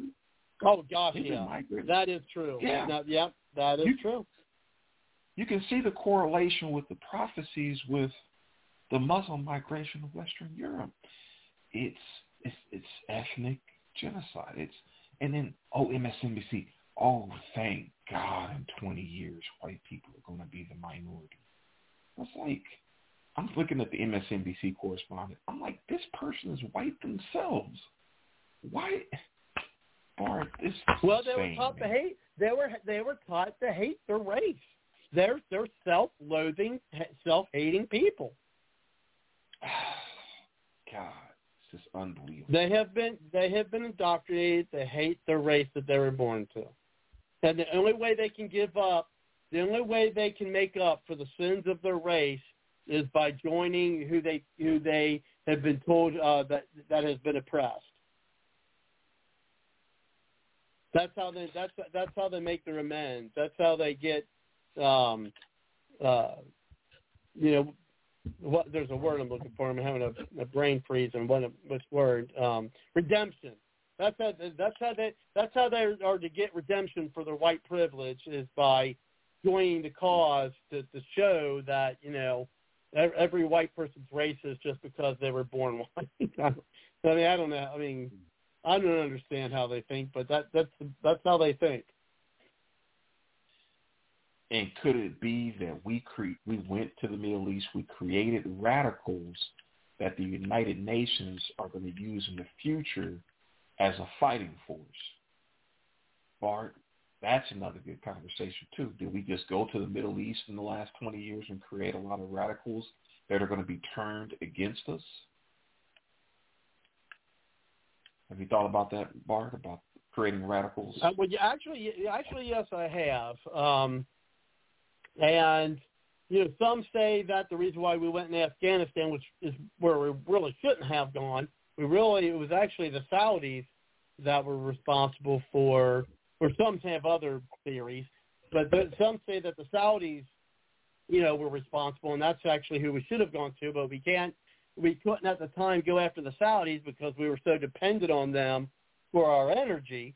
We had we had to find somebody, and well, Afga- everybody hates Afghan Afghanistan. Well, at least they did. Let's see, the Russians fight against Afghanistan. The uh, you know, I, I thought that somebody said China fought against Afghanistan. We, you know, we're fighting, and no one's won. I mean, frankly, if I was commander in chief, I'd be pretty tempted to turn that that country into a glass factory. Whew. Man. Uh, uh, did you mean by glass factory like nuke? Are you talking about nuke on board? Is that that, that what you mean? There's a lot that? of sand. Well, I'm gonna all I'm gonna say this, uh, Steve, is there's a lot of sand there, isn't it? Yeah, man. What what what, ha- what happens when you quickly heat sand? yeah. it turns into glass. Bard, how many people did they leave behind? Do you think? How many people did they leave? I I, I heard estimates of like a thousand to five thousand to ten thousand. yeah, I've heard, uh, yeah, I've heard it. Well, I've heard an estimate. Uh, yeah, anyway, I've heard estimates between five and I mean, I'm sorry, not five. I've heard estimates between one thousand and ten thousand, which is you know that's a pretty big gap if you ask me. Whew. Man, I, I tell you, and then and look how we look like we look like goofballs on the international stage now. So oh, if Oh, what I'm Taiwan comes up, yeah. Yeah, go ahead. Well, and per, and I think they botched it. Personally, I think they botched it so that they can um, embolden our enemies. So that you know, I think they're just going to you know say, hey, we're going to be in power, we're, but we're not going to be in power that long. In two years, well, again, unless they steal the election, you know, we're, we're, you're only going to have a couple years. Uh, you know, to like for instance, you know, hey, if you want. Uh, if you want Crimea, you want you want Ukraine uh, to the Russians, we ain't going to do anything to stop you. Hey, China, if you uh, you know want to uh, you know take uh, Taiwan, we're not going to stop you. And I tell you what, one of the things that President Trump suggested, and I thought was a great idea, but he was laughed at for it. Of course, but I think there's no not enough, you know, forward-thinking, intelligent people in our in this regime is, or in the media for that matter, is they laughed at him when he, he was talking about buying Greenland. And people are like, oh, you know, from I think doesn't Scott? I think Scotland owns Greenland. And you know, some of it, you know, I, I don't know exactly who who, uh, but I thought Scotland owns Greenland. I should probably look that up so I'm not sounding like a you said like a fool. But um, but anyway, there was a talk about uh, you know us buying Greenland, and people scoffed at uh, you know President Trump for even suggesting it. Like, oh, you can't buy that. It's like actually, you know, it would have been it'd been intelligent because we could have used you know Greenland. You know, I mean, look how close Greenland is to Russia. You know, so I think that buying Greenland would have been strategically a very smart move for the United States to do it. Oh yeah, especially with Alaska. I mean, that was super intelligent to buy Alaska. The Kingdom of Denmark owns Greenland. Denmark, Go yeah, Denmark. I don't know why I thought Scotland, but you're right, Denmark. Which makes more sense because it was the Vikings that went from you know that area over and discovered they discovered Greenland and Iceland. Um so but yeah, that's uh anyway, go ahead. okay, Bar. So run it down for you. So first the bombings, then military presence all over America.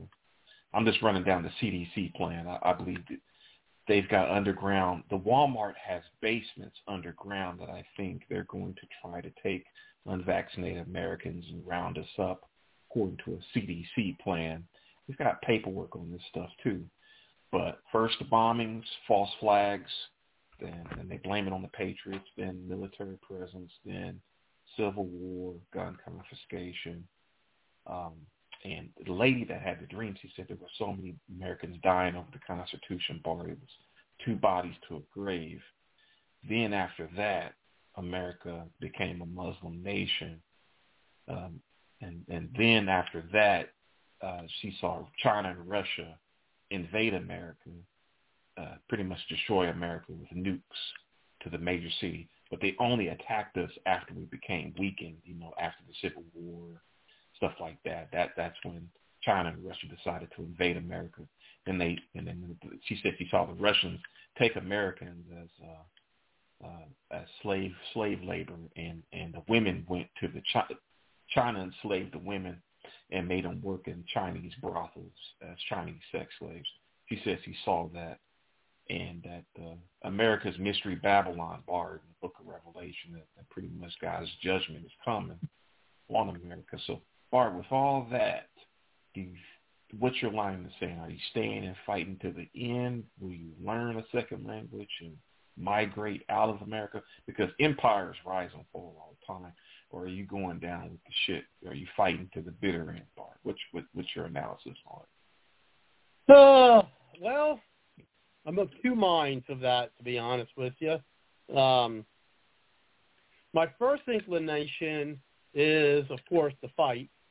That's always that, that's always my first inclination because I, I've been fighting all my life. Um, but my second inclination is to move to Ireland.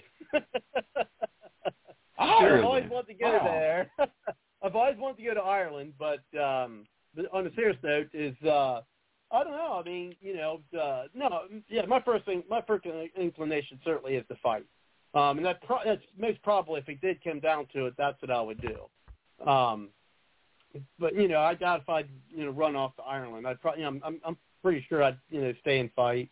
Um, so yeah, that that would be it. I mean, I wouldn't learn a second language because any any country that where I couldn't speak English, I, I well, there is one place I wouldn't mind living, um, other than Ireland, but uh, that's my second choice, so I, and I would have to learn the second language for that one.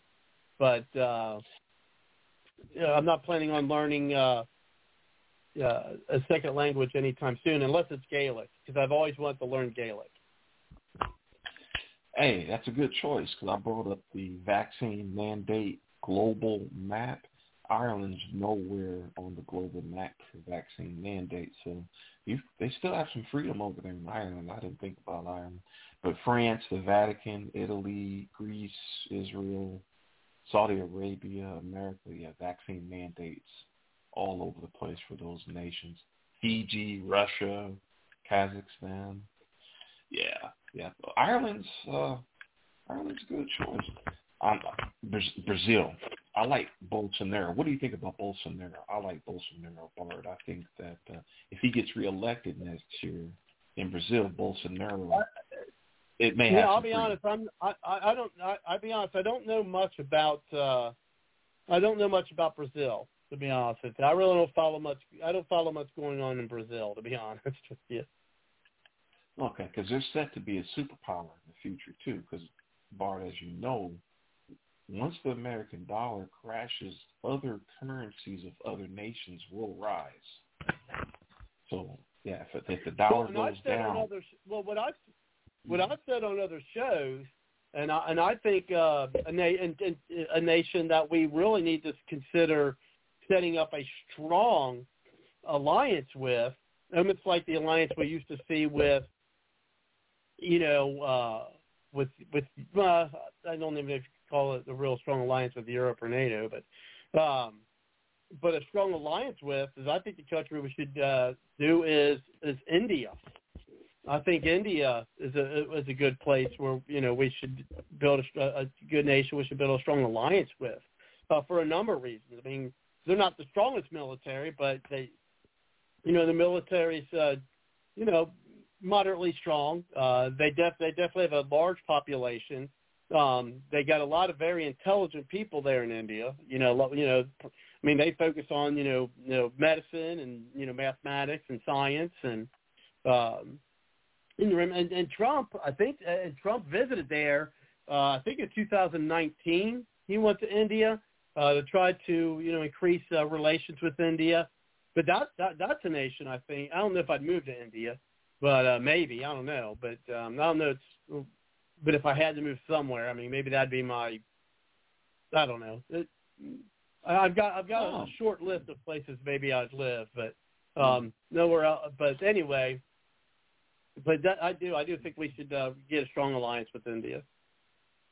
yeah, yeah, hey, uh, they're working on it because uh, China and India they definitely do not get along. China and India have problems uh, with each other, so yeah, China has uh, China's kind of scared of India. Manufacturing, Um, and you know the Indians, they've got doctors and yeah, yeah. I think that Bard, you're right. We definitely need them. There are a billion people over there too.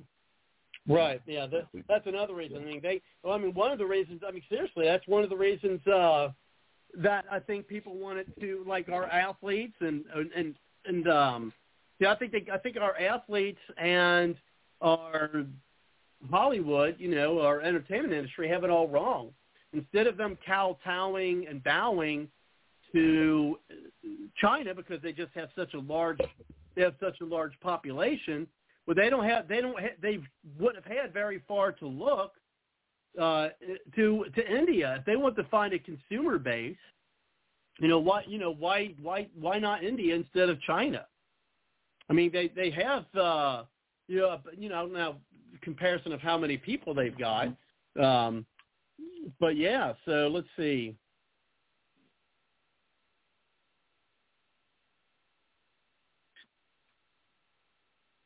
I know that I know they got both um they both got about a billion people. That's just crazy to think of that, ain't it? A billion people. That's like three times as many as they have here in the United States. Um Mm-hmm. yeah, and, and here back in 2019, it says India. You know, there's a report that said India to take over China as world's most populous nation.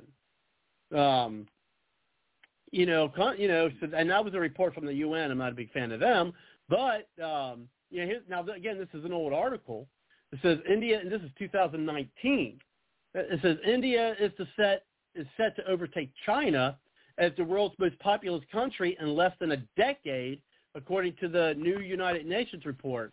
China and India currently account for about 37% of the entire global population, with roughly 7.7 billion, with China currently home to about 1.4 billion and India uh, to 1.3 billion. But by 2027, India will have more people than China, according to the UN's 2019 World Population Prospects Report released Monday, and by 2050, the gap is expected to widen even further.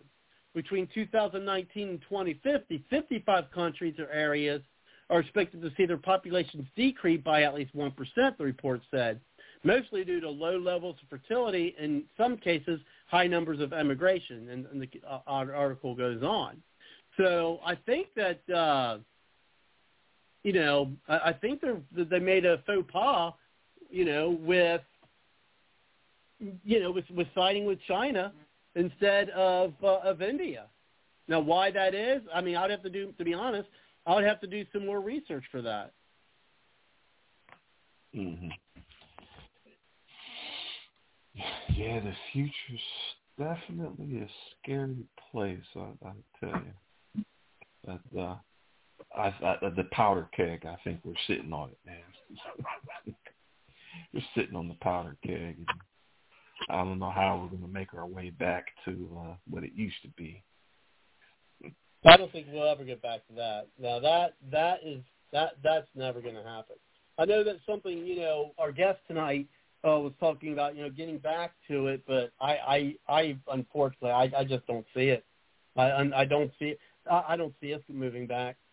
I just don't. I just don't. I, I think the best we could do at this point is try to hold it off, and I don't. I mean, I don't know. Maybe get bring Well, it back some, but Yeah. I mean, if, you can, if you if you can take, if you can get the left in the re-education camps, I mean, hey, you can bring it back. if you can get what? That's, I think that's what we need. Re-education camps. Re-education. Yeah, I mean we're gonna do it like the Chinese. Yeah, we're gonna do it like the Chinese does with the Uyghurs. Yeah, yeah, yeah. Re-education. Well, you know, maybe we need to do that. Well, no, I mean, no, I mean, but see, and that's the thing. I mean, what what what is it going to take uh, for us not to just end up being swallowed up by by liberalism? That I wish I had an answer for right now, uh, which I don't. I don't have that. I don't have that magical fairy wand that can do that right now. Mm. Well, for security reasons, I recommend everybody listen to the show. Everybody on the show learn a second language. So if something real bad happens, you know, uh, shootouts, uh, with the military, something like something real bad happens, where you can make your exit and not have to worry about the language barrier. And um, but Ireland, very surprised uh, by that Ireland choice. That's a good choice, though. Yeah, very. Oh yeah. I've always wanted to go. I always wanted to go there. because you don't want your kids and your family being exposed to some crazy anarchy. That's another thing in the prophecies Bard too was anarchy coming to the USA. Um, that the military is going to be busy fighting other wars and yeah, yeah, it, it's it's it's a lot of prophecies Bard regarding this country. The anarchy is one of them. So uh, the Purge. You see how they've been doing those Purge movies over the years. Have you ever watched the movie The Purge? Uh, to be honest, I have not. Purge Anarchy. Yeah, you can check that out. Or you probably got Netflix or something. You probably got a TV subscription somewhere. Check out The Purge. Uh, it's where for 24 hours all crime is legal, including murder. Oh, that's right. I've heard of it, but I've never seen it. Yeah, and I think they've kind of been pre-programming Americans for one. Yeah, for a purge. And so Yeah, it's funny. It reminds me of uh it actually reminds me of a Star Trek episode. Um oh, I'm trying to remember the name of it. Uh but the, but it was called Festival. And it was like a 12 hour uh 24 12 hour thing where just people just went crazy. They were like real controlled and calm, almost walking not zombie like but like with their you know kind of walking real like expressionless on their face and very controlled and like there's a thing called festival right where they could just go crazy i mean you know all kinds of stuff you know doing all kinds of stuff criminality stuff like that and then it would start off with the bells would ring and people just like throw off their hats and scream festival! Festival! And uh you know just like just go crazy breaking things and you know doing all other kinds of crimes and, and things of that nature. And and then the bells would ring again dong dong. And then uh and then they just just go back into their like really calm and controlled and uh whatever demeanor is you know kind of freaky i'm trying to remember the name of the episode but it was a from the star trek the original series Oh yeah, Star Trek. Bard.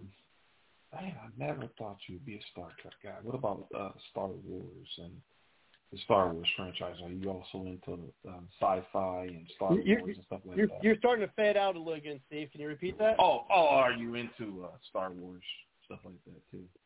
No, not so much. I mean, I wasn't. Uh, I mean, I, I I was fascinated by uh, the first Star Wars, um, especially the first two. You know, which ended up being the fourth and the fifth in the in the um, the, the bi trilogy, or tri trilogy, I guess it's supposed to end up being. But uh, so it ended up being the New Hope, and then uh, the Empire Strikes Back, and then I I mean I did like the. Um, the other trilogy trilogy where they introduced you know Anakin Skywalker and they show how he became Darth Vader. I mean, I like those four movies, but once Disney, once Disney got a hold of Star Wars, they completely ruined it. My sister uh, confirmed a lot of people, Bard, have moved to Florida. Millions of people for freedom. I kind of see people moving to Texas and Florida before necessarily leaving the country. Um, so if uh, balkanization happens, Bard, wouldn't that be very, very interesting when you do look at the redistricting, when you look at the uh, the vote count and Texas and Florida? Yeah, that's another thing more. redistricting. Here in here in Ohio, uh, Steve Chabot, he has been like, you know, an uh, you know, uh, he, what what word am I looking for? He's been almost like, um, oh gosh, there's a term for what's the term for someone who's been around just for so long? Um, they're almost like uh, Oh yeah, yeah. there's there's, uh, there's a term for it. There's a term for it that they've been around so long that you know they're almost like uh you know a part of the room or something like that. But there's a term for it, and I can't remember what it is. Um, it's, a, it's something decorators use. But anyway, uh, but but now though, because of redistricting, it's it's it's not looking good, and he, he's always been, you know, like, hey, this is one for the Republicans in the House, you know. But then with them redistricting, it's it's not looking good. So, I mean, unfortunately, if, if that does go sour, I mean that that could be the House of Representatives. I mean, the Republicans losing, you know, a seat in the House of Representatives just because of redistricting. Mhm. Yeah. Yeah, they warned today, uh, do not um, redistrict trying to um, punish the big cities. Uh, the Department of Justice warned that today. Don't do redistricting to punish big cities. We will be watching it. big brother, we'll be watching you, Bard. You better not do redistricting to your advantage. Well, oh, I'm certain. Oh, I'm certain, and not you know, the more involved I get, you know, we'll we'll we'll see.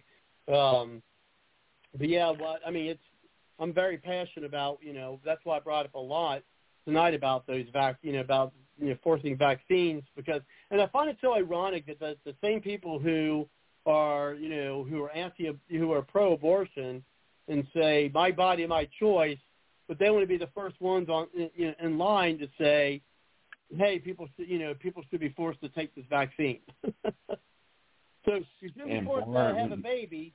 That and, and Yeah. that's the, that's the thing. So mm-hmm. you could have a baby.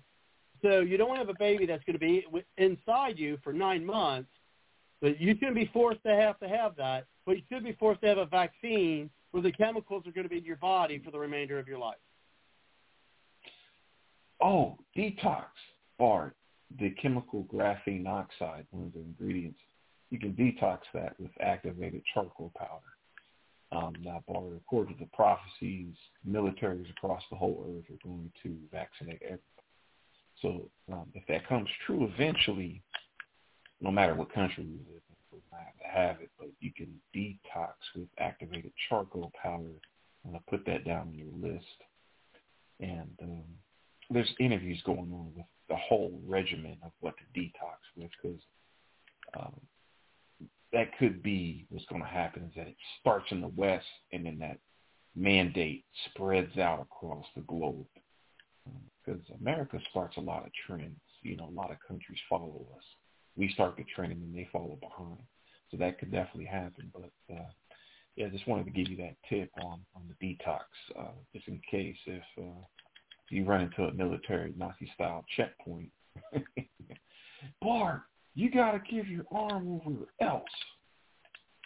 Well, yeah, I tell you what. It's, well, I mean, heck, I mean, look look what's going on in Australia. I mean, my gosh, you know, I mean, it's it's it's, it's amazing. And I, I thought they were. I thought you know Australia was pretty. uh I, I thought for a while that you know it was a pretty conservative country. I mean, because the way they, I mean, a lot. It sounded like that Australia was you know really supporting Trump, and it's like they won a. They made a 180 after he after you know after Biden got in office. It seemed like. uh Australia just did a 180. I mean, I, I haven't really followed them all that much, you know, during COVID. I mean, who knows? Maybe maybe COVID uh, switched them from being a more conservative uh, nation than to, to liberal because you know maybe the cases is not, but it, you know it's it's it's, it's it's ridiculous. And I mean, people to give you getting you know people have to show their papers that they you know that they you know Mhm. went through some type of checkpoint to, to be able to go to work. That's ridiculous. Yeah, and then the truckers too, Bard in Australia with the, the, the uh, strike. DOT in America is requiring, uh, DOT in America, Bard is requiring all truckers to get vaccinated, so they're on strike too. So the, sh- the shelves at your store may be going bare. Plus, Bard, you've got 40, you got you had 44 ships off the coast of Los Angeles waiting on the dock workers. We don't have enough dock workers in Los Angeles. And so the union, you know, they were pushing the vaccines on the dock workers and stuff. And so you got ships waiting to unload freight off the docks of Los Angeles for it because the unions are, you know, they can't get enough workers, whether it's the federal unemployment or the vaccine mandates. Bar certain cities are having problems with bus drivers. They can't get enough bus drivers because they're trying to get the bus drivers to get vaccinated and they don't want to. So these disruptions in society, where people don't want to get vaccinated and you can't access a bus driver to take your kids to school, this is this maybe become part of our part of American life. Disruptions because of protests. Truckers going on strike because they don't want to get the vaccine, but the federal government, Department of Transportation, that has their federal license, is mandating they get vaccinated, so they're protesting against that. You, Oh well, there, Next- there. I think yeah. they said there there was either. I have to look more in the report. But I I mean, I heard there was uh, like a either one hospital or maybe a you know a, a group of hospitals that are talking about uh,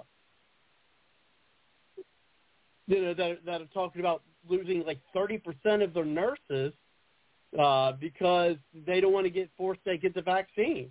I mean, could you imagine you know, a hospital, either one or a group of them. Let's say let's say it's one hospital. Could you imagine if one hospital, because it was mandating uh, people take vaccines, to lose thirty percent of their, you know, of their nurses? I mean, look at these colleges. Like like one of the things that just happened uh, last week is my alma mater. My alma mater for high school uh, decided they're going to mandate vaccines for their students, their college age students, young young te- you know young adults, uh, to get the vaccine. And then so I mean my daughter, uh, who's getting her bachelor's degree now, not at that college, but she was planning on getting her master's degree. And and I called the I I called the department and I said, look, if you guys have these mandates in place, my daughter's not going to go there. She's just she's not going to go there for her master's, and it's fifty thousand dollars a year to get your master's degree there. So it's like, look, if you guys want to lose a hundred thousand dollars per you know per person, and their tuitions their tuition that well, might even be more for masters because it's it's like fifty two thousand dollars there for a bachelor's degree. So could you imagine if someone was play, having their kid planning on going to this university, Xavier University, uh, here in Ohio, that you know it's fifty two thousand dollars a year, and so that's I mean over the course of a four year program, that's two hundred thousand dollars per student that that college can uh, can lose. Now, my brother made a good point when I was talking to him about it. He's like, well, this isn't about money. You know, this is about these vaccines at school are to make sure that only the people who their family and their children follow the ideology, you know, of the government and, and of the leftists are going to are going to be the only per, uh, the only people who are educated. So the only people, you know, only the the sheeple are going to be the only ones educated. So unless you, you know, unless you don't follow the dictates of the government, then you're just not going to get educated and, and be able to get a, a good paying job, you know, to, you know, for for you and your family. But Bard, how is that important if people are dead within three to five years from from the V? If people are dead, it's, Well, yeah, the money's yeah, going to be that's a good point. Yeah, what if they, yeah, what if people just you know dying? Like the, the one report that stated that you know this doctor believed that 62 percent of the people who got vaccinated are going to have some kind of blood clot problems because they're going to have like miniature blood clots. And, ladies and gentlemen, you guys can get a dimer test if you or your family members got vaccinated. They can get a dimer test to check for blood clots, and then you can collect that evidence for the future class action lawsuits. And then, Bard, imagine having a restaurant in New York City for 20, 30 years.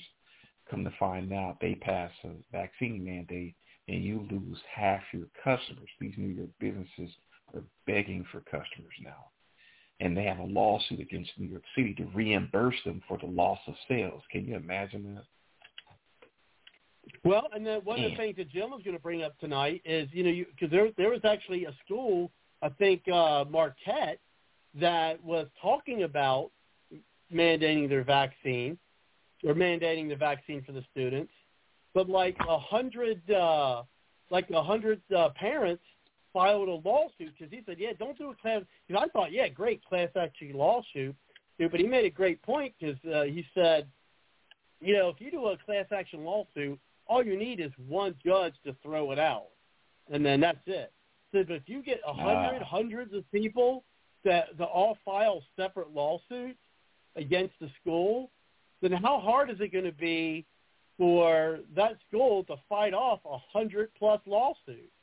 Which again, that's I think that's a good, and I and I think employers should do that too if their if their job uh, decides, especially the employers that they've that they've allowed their their uh, employees to work from home.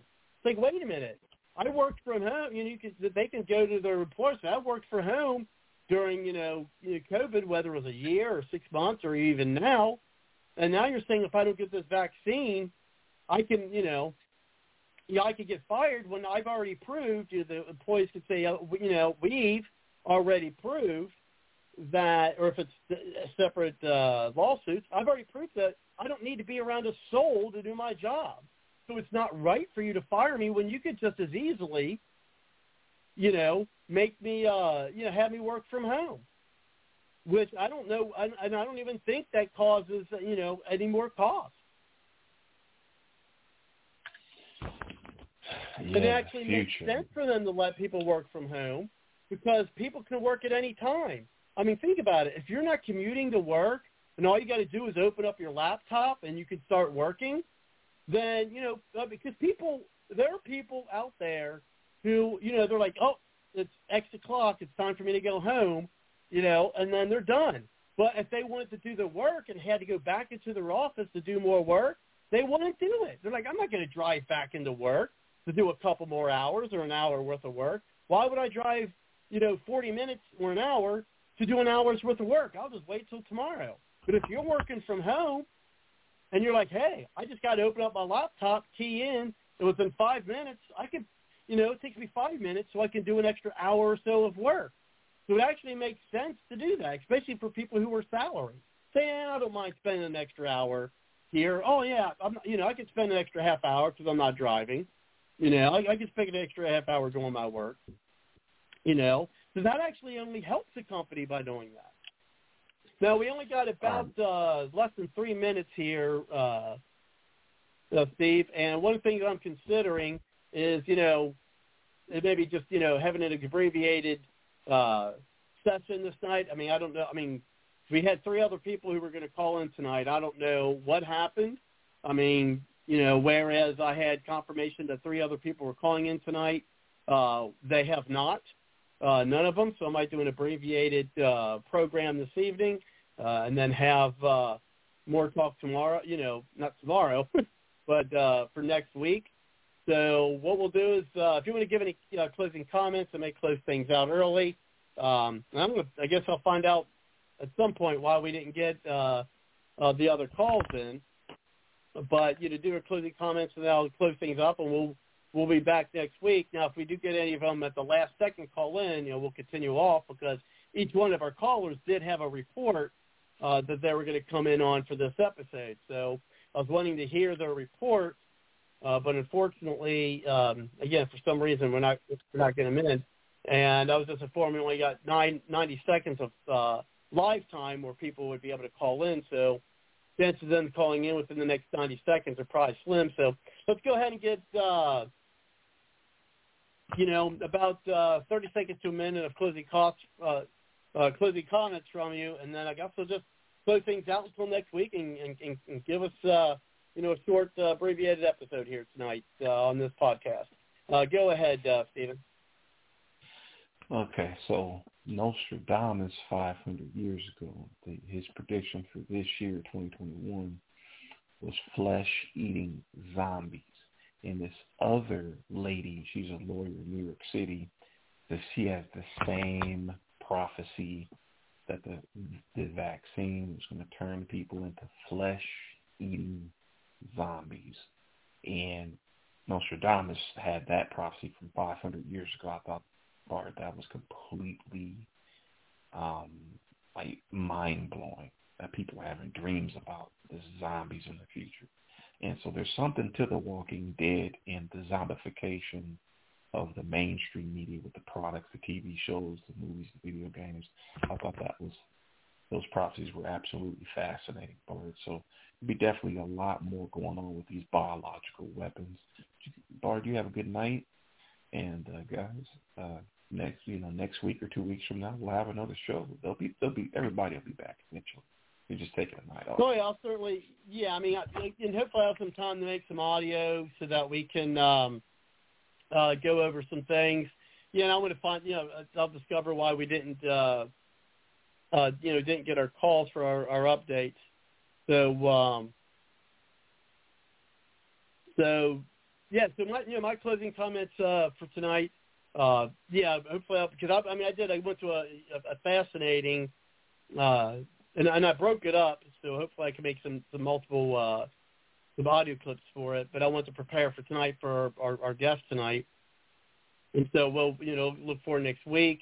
Uh, still going to be working on uh, getting some candidates. Actually, what we do have on the 15th, uh, we are going to have uh, Mark Henkel back on, and he's going. We're going to talk more and elaborate more on what we talked about uh, when he was on last time. But we're going to talk about what he initiated. Uh, that you know, at the end of the show, that will be about imposerism, and so we're going to you know delve more into what that is and how to fight against uh, you know imposerism. And so, if you want to know more, you know about that, listen to our last episode uh, where he was on.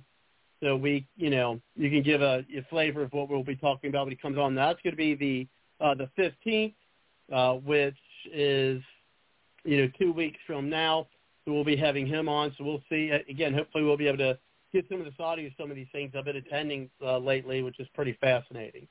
Uh, but I will close things out uh, as I do every night, and that is with the song by Aubrey Ashburn. And we will see you next week. I appreciate your time tonight, uh, Stephen, and we will see you next time. Have a good night. You too.